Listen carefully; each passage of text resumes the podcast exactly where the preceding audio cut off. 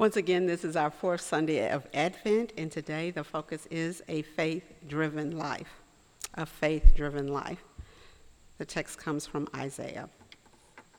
Friday, I was out on an assignment from experiencing God's love. I pull up into McDonald's parking lot. I get out of my car and I go into McDonald's. I ask for gift cards. They say we do not sell gift cards. I ask them, because I'm curious and I want to know, if McDonald's does not sell McDonald's gift cards, who sells McDonald's gift cards? she informs me, well, McDonald does in fact sell McDonald's gift cards. It's just this location doesn't sell McDonald's gift cards. Goal unreached, I return to my car. I'm sitting in my car, me and Prince, and I'm sitting in there thinking, how do I maximize the rest of my day? What are some other things on my list of things to do, tasks that I can get done? My car is off. Before I can cut my car on, I hear this loud thumping sound. I turn in the direction of the sound, which happens to be coming from the car that's parked directly next to me. It's like some guy is in hysteria. He is beating on his window. He is beating like he has lost his mind. And what I see next scares me. The driver, with his fist pounding on his window and yelling, breaks the window. Then he opens the door. Now I have no time to cut on my car. I can see that he is mad. I can see that he is being driven. Then he proceeds to walk behind my car, and the guy in the passenger gets out as well. And I'm like, well, I really can't cut on my car now because I can't hit them. And I realize sometimes dangerous isn't dangerous until you're in the midst. I look, within just a matter of minutes, I have found myself in a situation that I cannot get out and I realize for all the talk, sometimes when we hear of things that happen to people, we say, I would have done this, I would have done that, I would have, and I'm not doing anything, but hoping that everything will be okay. That guy was driven by something, and whatever he was driven by, it scared me. There's a lot driving us today. As I look at people, as I come across people, there's a lot that is driving us and a lot of it isn't faith. That's just true, even if you aren't a conspiracy theorist. I heard the news this week that DJ Twitch committed suicide. Folks are crying and upset. He was the epitome of joy and light. Whenever he came into a ro- room, he made people feel better. He was always smiling and dancing and sharing kindness with others. He had three kids, two of them under the age of five, and he had just celebrated his anniversary four days prior. Any videos you look at with him, he is happy, happy, happy. Folks are crying. So many people feel affected by his death, and lots of questions are getting asked. If there were 10 people in the room and you had to pick out who you thought would take their life, he would be at the bottom of the list. But he left his home on foot this past week with a gun, took an Uber to a hotel a mile away, and f- was found with a bullet to his head. And it's got folks really asking the question how can you tell if someone is in trouble? If you can't see it, how did we miss he was in this space? And even when we see it, one person says, we still gloss over it, telling people, you okay, you'll be fine. Better days will come. What drove him to do it? What triggered him? You see, we can see a person's action, but sometimes we don't know what's behind their actions. And so we find ourselves in the biblical text today, Old Testament. Ahaz, king of Judah, is being driven by something as well, but it's not his faith. In the preceding verses, we learned that the king of Israel and the king of, of Ephraim have formed an alliance against the king of Judah. The text tells us that when he and his community hears this, they shake as the trees in the forest from the wind. Needless to say, Ahaz is scared. And he's driven all right. He's driven by the notion he is outnumbered. He not only has one enemy, he got two. And they've gotten together and decided to fight his community. He's driven by being overpowered. He's driven by he's the king, and somehow he has to lead. Things are not looking good here at all, and Ahaz wants none of it. He's petrified. He doesn't see a way out. He not only has Israel, but he has Ephraim. In such a situation, Ahaz could have done something drastic. Sometimes it looks like the cards are stacked up against us. And sometimes they really are stacked up against us. It's not just a look. Like when you hear you have terminal illness. Some news feels like all bad news. Prophet Isaiah comes to the rescue. He comes bearing gifts of hope. He declares the attacking kings are not legitimate threats, but rather are smoldering stumps, hot but harmless. Verse 7 says, It shall not stand and it shall not come to pass. Trust in the promises of God. And verse 9 tells him to stand firm on what? Stand firm in your faith, or do not stand at all. God is challenging Ahaz to rely on his faith, or he really might find himself in a dangerous situation. Stand firm in your faith. What if we were driven by our faith? What if we were driven by God's promises and not what we see? What if we were driven by the stories of faith and not what we see on the news? What if we allow God to really direct our path? What if we trusted beyond what we see?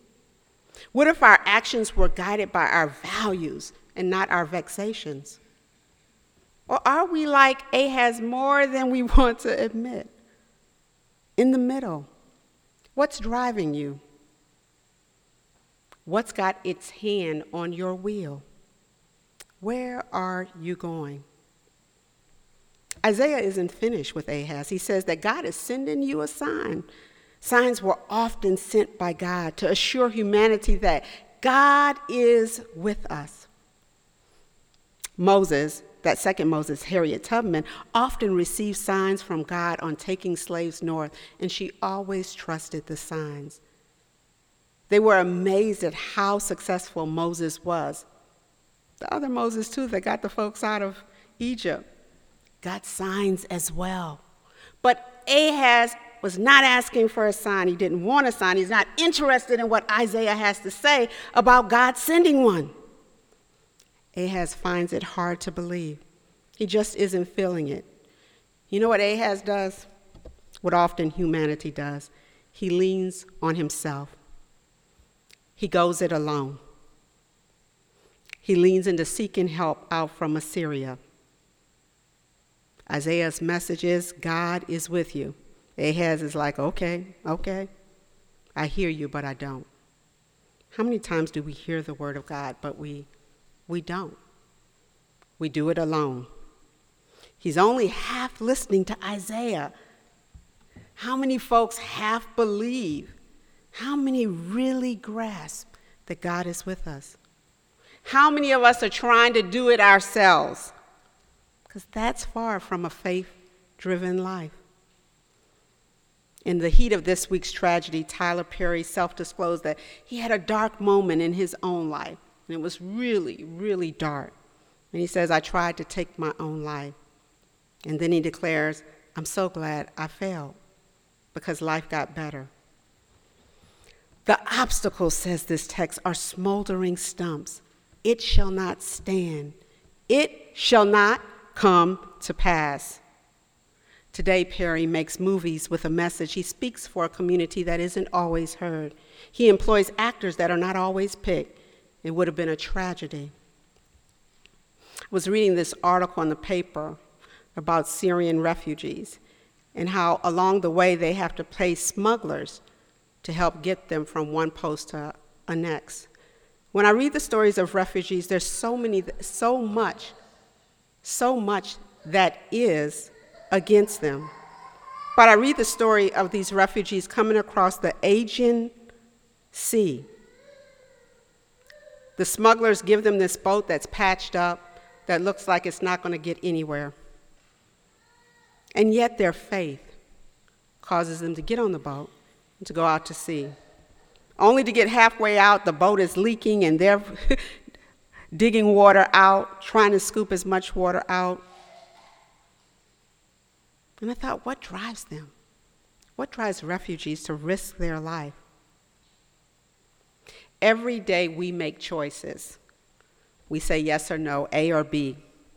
I showed up yesterday to get some stuff, and they had some donuts sitting out. I mean, not that Dunkin' Donuts stuff, but you know, the real bakery donuts that are nice and big in a nice white box with somebody's name on them. And I was like, yeah. I made the choice then and there. I was going to have one of those donuts. But I'm talking about deeper, deeper, deeper choices that we make every day. Our church is being called to live out our faith. It's not easy because you can look at bank statements and all kinds of stuff and you can get discouraged.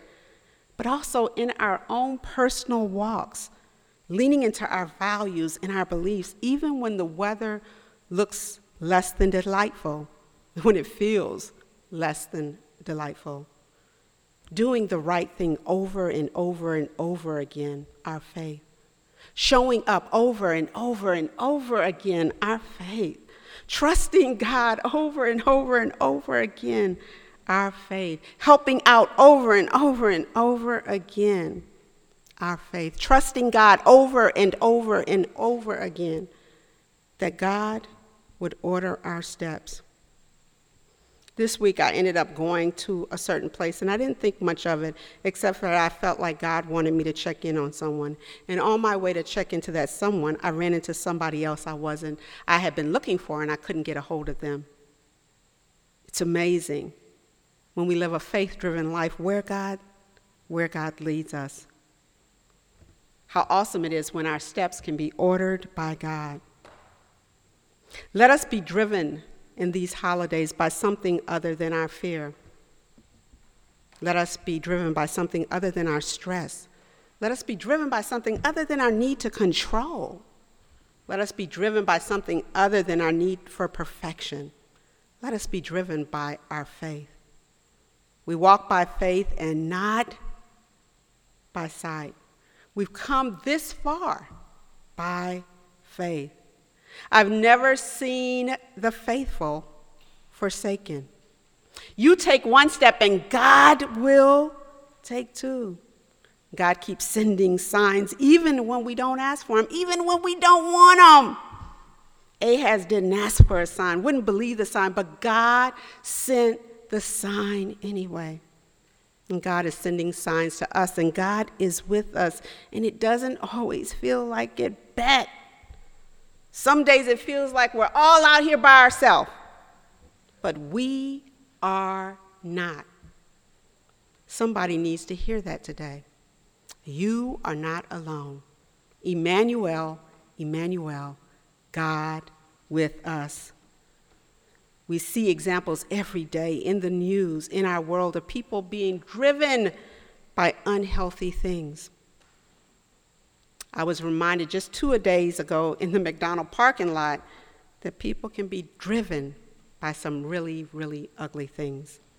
And it not only impacts them, but it impacts those around them. But I'm also reminded by the text today what it looks like when we let ourselves be driven by faith.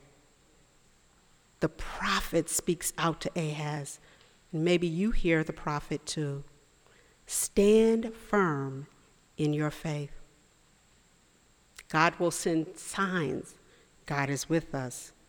Don't leave home without it. Check often.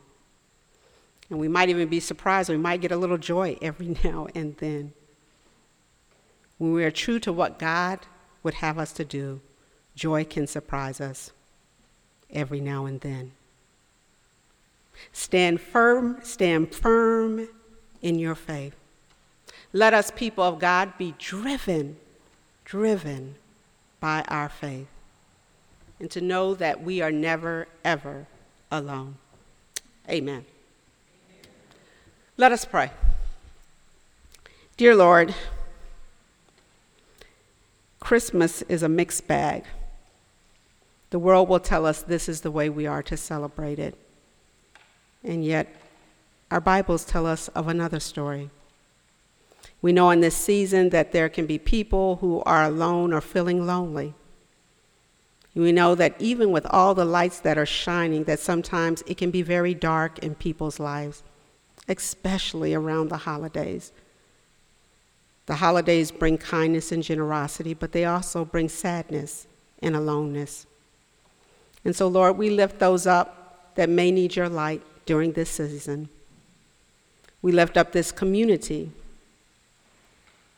and we hold on to these words that you spoke to Isaiah to speak to Ahaz that we get to listen to today